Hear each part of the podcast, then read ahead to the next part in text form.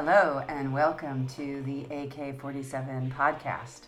My name is Kristen Ghodsee, and today I'm going to do a sort of special edition bonus episode with my daughter, who has finally agreed to spend some time on my show. She's been working really hard trying to finish up her senior year of high school, so I have been not pestering her as much as I otherwise would be to be a guest. Um, but today is kind of a special day in some ways because I am turning 50. This is my 50th birthday, and I had all these wonderful plans that I was, you know, was going to jet off and have some wonderful trip. But now, as you may know, we're all in quarantine, and so I've been quarantined at home for about a month and a half with my family and today I woke up and I decided to flip through Cathy Porter's wonderful biography of Alexandra Kollontai. If you haven't read it, I strongly suggest that you get it. It's published by Haymarket Books. It was recently just re released in a new edition. And I was reading about Kollontai when she turned 50 in 1922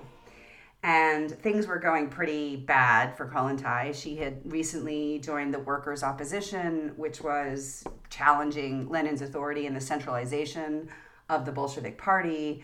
Her marriage with Dybenko was kind of on the rocks and sort of falling apart. And so I'm just going to read a very brief section from page 367 of the new edition of the Alexandra Kollontai biography. And then I'm going to have a kind of a hopefully fun and free flowing conversation with my daughter about sort of generational divisions, especially on the left. At the age of 50, with her prestige in the party at its lowest and her political future frighteningly uncertain, she was resigned to the fact that her great love for Dybenko was over. Yet he had been showering her with letters and telegrams from Odessa, insisting that the new woman in his life meant nothing to him and that he could not live without her. No longer sure what to believe, she suffered sleepless nights and more angina attacks and finally decided to visit him and end the relationship.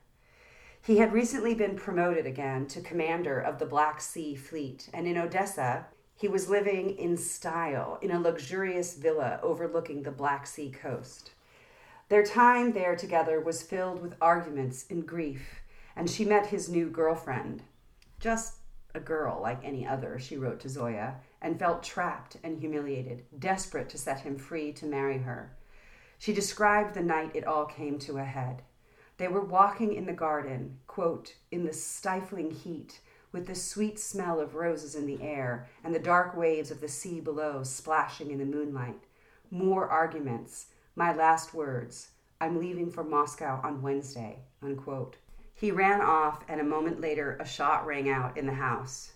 She found him lying on the veranda with a revolver in his hand, and he was rushed to the hospital, barely alive. The exact nature of his injuries is not known, but although clearly serious, he survived. And after he left the hospital, she stayed on to nurse him. In those difficult months, there, she took comfort in writing, finishing her second letter to young workers, Morality as a Form of Class Rule and Class Struggle. It was written partly in response to criticisms of the first letter, in which she had insisted there could be no Ten Commandments for love.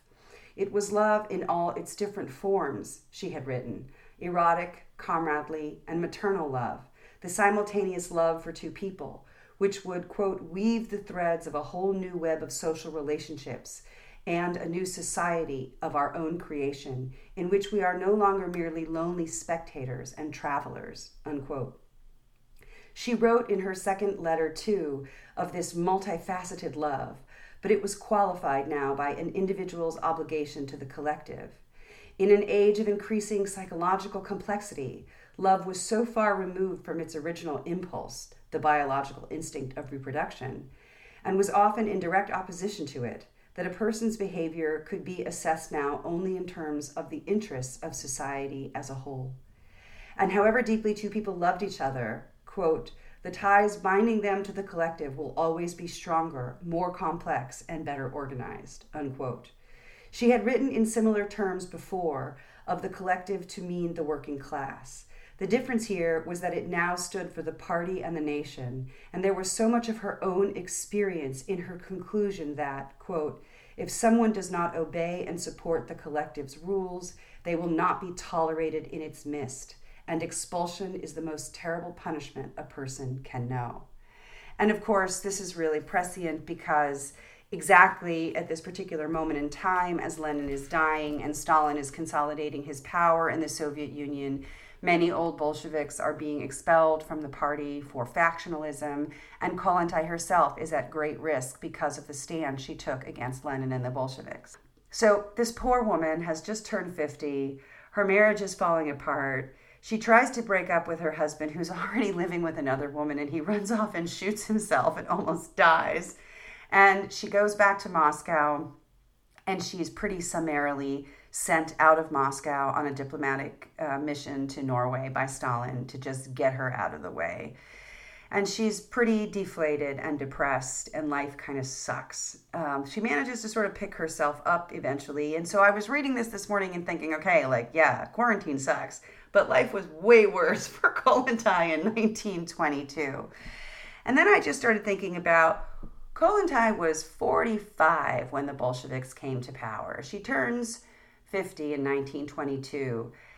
And here she is writing these letters to working youth. There are three of them. I've read one of them, Make Way for Winged Eros, on this podcast. And she's trying to give advice as a 50 year old woman to people, young people, especially young students in college, about how they should live their lives and morality. And sometimes I wonder if the circumstances of the Soviet Union in 1922, what could young people in Soviet Russia possibly learn from Kollontai, who was raised in a completely different era, in a completely different form of government? Even though she struggled and fought for the revolution, the sort of knowledge that she has from her own youth isn't really that relevant to the youth of Soviet Russia in 1922. So then I started thinking, why am I giving anybody advice or talking about any of these things?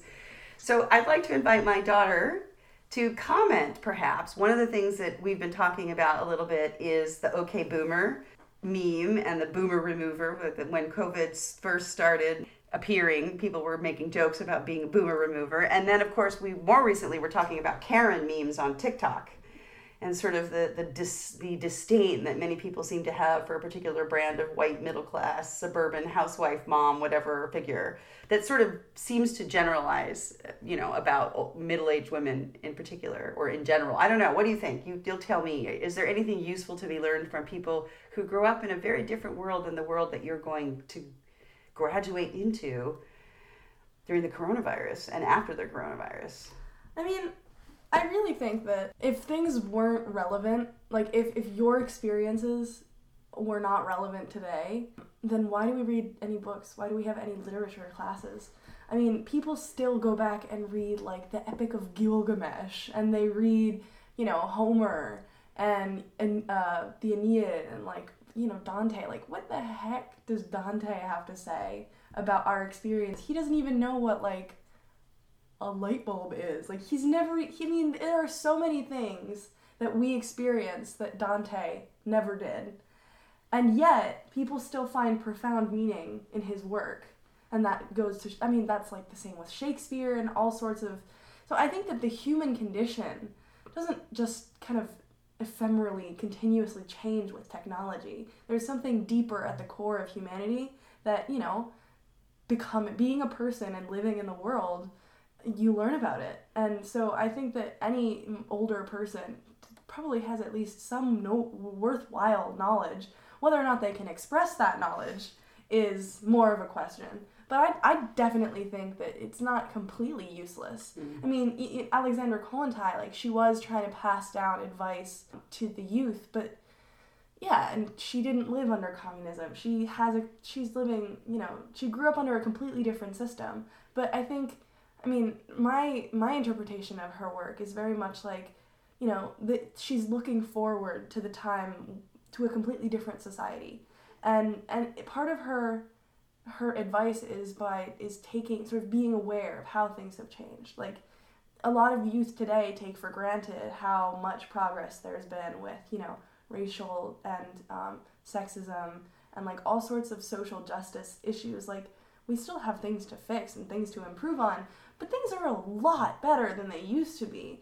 And, you know, having, you know, some input from older people to actually say, look, when I was when I was a kid, I went to segregated bathrooms and, Yeah. and things like that, and that it's not ancient history, which is what young people often forget. Right. And, you know, it's interesting because Alexandra Kollontai actually wrote soon in 50 years this story about imagining what life would be like in the Soviet Union in 1950 in 1922 when she wrote when she turned 50. So she was imagining 50 what another a, a lifetime of her would be in the future, right? So she was obviously very much thinking about her own age. But let me ask you like there's been a lot of discussion in the media. I don't know, maybe it's artificial of like boomers versus millennials and you know gen x and gen z and all these different finely tuned generational divisions i mean do you think that's just a way do you think that just is just an expression of, of technology the fact that people like me don't really seem to get tiktok very much or or is it is it tracking something different I, I really, I don't know. I can't. I mean, there are so many. If you look at like the Pew Research Center to try to look at like they have generational divides because they think about like older people and and younger people and how you know they have different political views and things like that. And they sort of define the boundaries to be like you know millennials end in 1995 and begin and like zoom that's when the gen z begins and like i think like 1980 something maybe is um, the, the boundary between gen x and millennials but the thing is that you go to like a slight you go to a different source and there are completely different guidelines for what defines gen z. So i think that in gen z or millennials or mm-hmm. gen x or anything and i think that people aren't that aware i mean like not many people think about what the generational divides are. Like for for example people call like karens the idea of a karen most actual karens that you would consider like oh that's a karen like you know the upper class like mid, upper middle class suburban white mom who's like i want to talk to your manager and like really you know they they tend to be rude to service workers um, is the main characteristic that is you know made jokes about on on like tiktok and things like that. But the thing about it the thing is that they're they're mostly gen x. They're, they're younger than boomers are, but they're called boomers. So, I mean, I think that that it's about taking like no, but people don't take time to understand like why there are these generational conflicts and divides. Being the, a lot of times, I feel like my my the youth, the gen- the Gen Zers, and sort of some millennials, they just think that anybody over the age of thirty five is just evil, mm. and then and you know people over the age of thirty five think sometimes think that anybody under the age of thirty five is also evil and entitled and bratty and Right. whiny and they have and whiny. lazy Snowflakes. snowflakes and and so I, I mean yeah there are some people who are definitely snowflakes and there are some Gen Xers and Boomers who are totally awful Yeah. and racist and Karens, you know yeah. Karens. Like there I mean there are Karens out there that you would not want to be in a room with for more than five seconds. That is just uh, that's just truth. There are people who suck. But the, you know the problem is much more in my in my opinion is much more with generalization and, and saying like oh you know once you make a label like a Karen or a boomer it's so easy to apply it to someone without taking the time to kind of be like well is she a Karen Yeah, well, I, I mean, I appreciate the fact that you don't like generalizations. Nobody likes generalizations, but there is, you know, the reality that certainly people older than me, I think, but even some people my age, you know, we had a we had it a lot easier than you have it. I really see the difference, right? In my experience of graduating high school and mm-hmm. going off to college and worrying about how to pay for college and things like that. yeah And also, you know, you're inheriting a pretty screwed up environment and a, a broken system of capitalism that is mm-hmm. not functioning anymore in the United States. You know, the pandemic has really exposed the fault lines. So I kind of understand the resentment on some level. Oh, yeah. So I definitely think that there are serious issues with. I mean, the boomers totally messed up the environment and the world and the economy, and I, I'm, with at the risk of sounding like an entitled zoomer. Um, That's I can't wait for them all to die off, and so then eventually we're all gonna take our get our hands on the world, and we'll probably mess it up in some other way that the next generations are gonna have to deal with. But no, I do think that there, there are issues, and and going actually going along with that, I, there are kind of two ways of defining a generation. And so the first one, as I was saying, is sort of like that these these date marks that you can kind of impose and say. And then the other way, which is sort of related, is what are the experiences that define the generation? And and that I think is that's really significant for the question that you just asked because, you know, a lot of boomers are defined as you know growing up during more like the 60s and the 70s and like sort of the, the cold war and then Gen X is much more marked by growing up during during the 80s, and it's the, the Reagan the, era, the Reagan era, the high tension, and, and like you know the direct threat of like complete nuclear fallout, mm-hmm. and and then you know, and I mean especially not in the U.S., but people who were you know adolescents, uh, like my dad, mm-hmm. who when communism fell, that must have been so catastrophic and so you know paradigm sh- changing for them. And I mean, you know, my dad he graduated from uh, from law school in a country that doesn't exist anymore. That's just kind of crazy. Mm-hmm. And so there and there are crazy things like that. And then another uh, the way that people define or the way that I've read things that define millennials as people who remember the, the recession of 2008 mm-hmm. and 9-11 mm-hmm. and so uh, those are hugely impactful on us on your psyche. And, and it's there's actually this it's i think it's a theory of politics um, called the impressional years hypothesis which is that you know in your you know 15 to 25 range of when you start becoming much more politically conscious and because you kind of become like a thinking person um, for the first time in your life what happens during those impressionable years is really important and defines like how you're going to kind of move forward with your life. So it's it find like it perfectly explains I think why so many young people are fully embracing socialism and democratic socialism and like a lot of the support for Bernie's campaign this year came from young people. Whereas people who grew up during the cold war i mean it's it's history for us. We have we never experienced the cold war. Millennials never experienced it. Whereas gen xers and especially boomers they they were you know kind of brainwashed by I mean, the CIA and the government, they put so much money into brainwashing America's youth. Mm. It comes as no surprise that they are so adamantly, you know, staunchly opposed to anything that is considered red or communist at all because that's just how they grew up. That's what their impressionable years were shaped around. Mm-hmm. And so, you know, I don't think that it's really their fault that that was you know they they were their impressionable years. Their impressionable years. I mean, it wasn't their choice to be you know indoctrinated with all kinds of propaganda. It was, you know, the generation, the, the great generation, the World War II generation, and when they were in power, it was their fault. So, you know, really, all of the old people. well, know, some of those great generation people are still alive. They are, and they're and still they're, in Congress. Yeah, yeah, and they should probably get out. Yeah. Um, Make room for some young blood, right? Yeah, and so I think that the the problem is that, you know, it's it's hard to kind of say,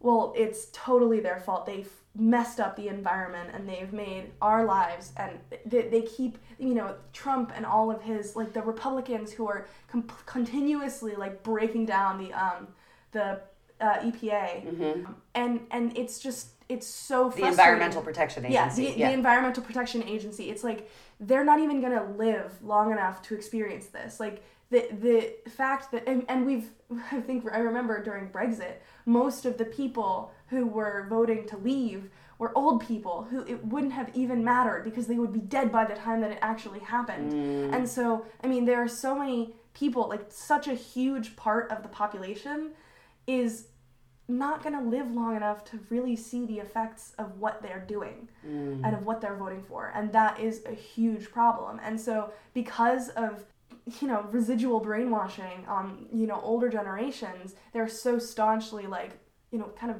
stubborn about their beliefs because yeah that's what they were that's what they were brainwashed with. Right. Whereas um, and that that creates animosity between generations because my like we just don't understand like why are you so against literally one word like a word? There are so many I mean even even my peers they they say communism is bad communism is great in theory but it would never work and they don't have an explanation for why because they're that's just what they're taught they're they're not told, they're not given reasons. They're not allowed to think through it themselves. It's very much like you take what you're given and then you just believe it.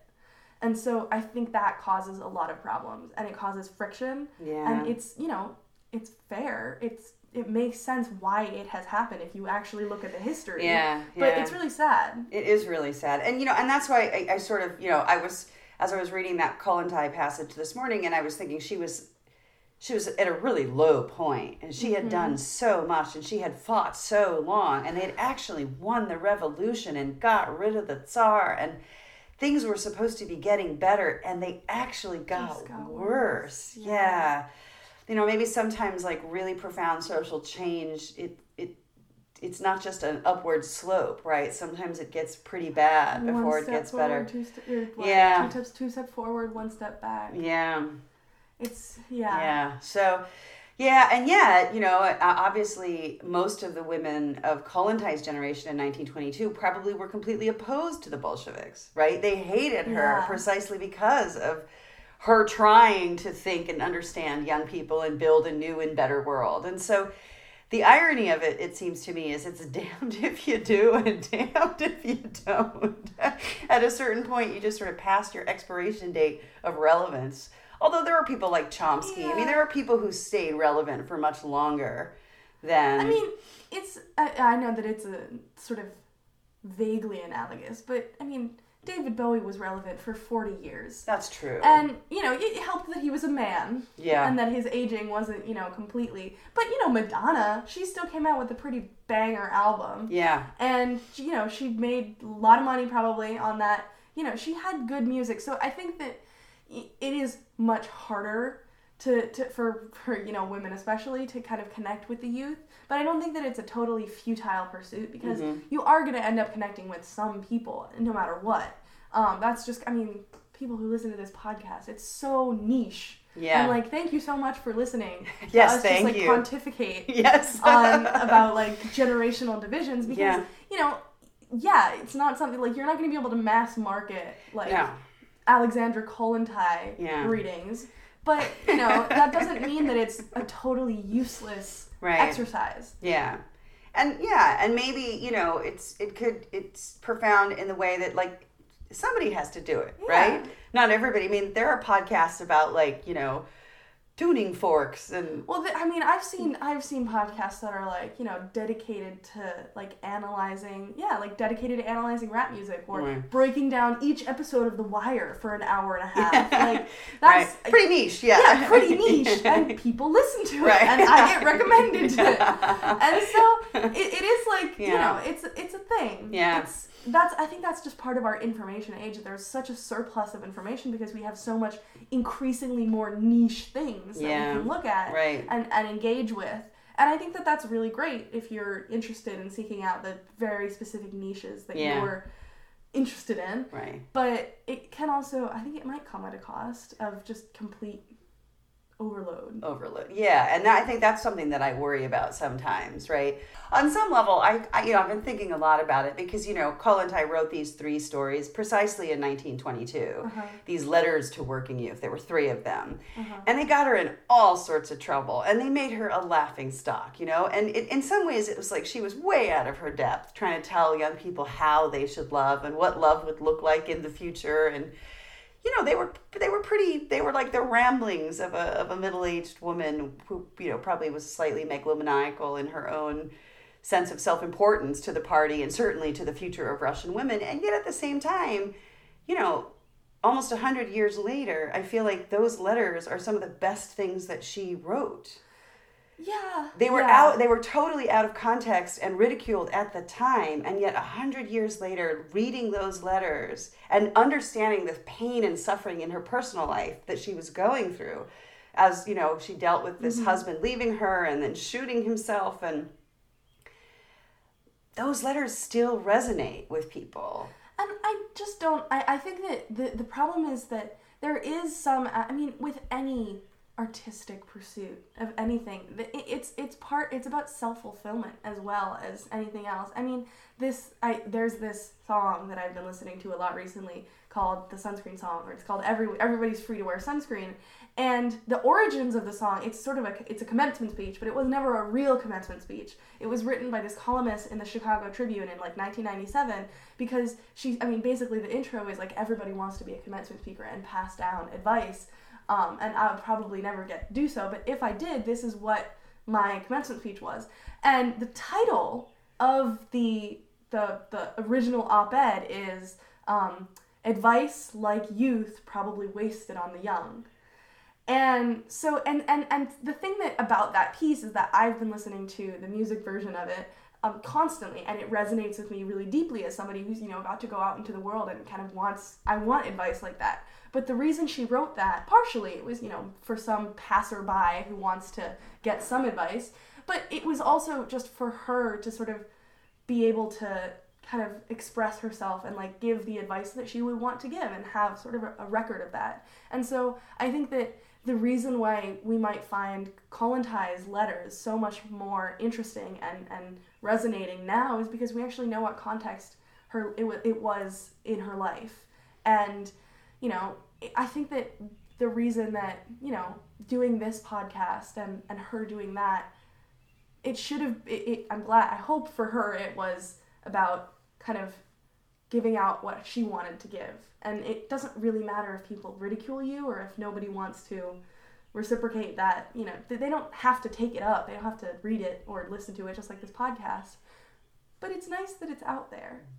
And it's good to produce it just for yourself you know? Yeah. And who knows it might benefit someone in the end yeah. And I, that's that just that's just where i am right now in my philosophy. That sounds good to me. All right well on that very optimistic note thank you so much for listening. This has been the ak-47 podcast. Stay healthy and safe and keep up the good fight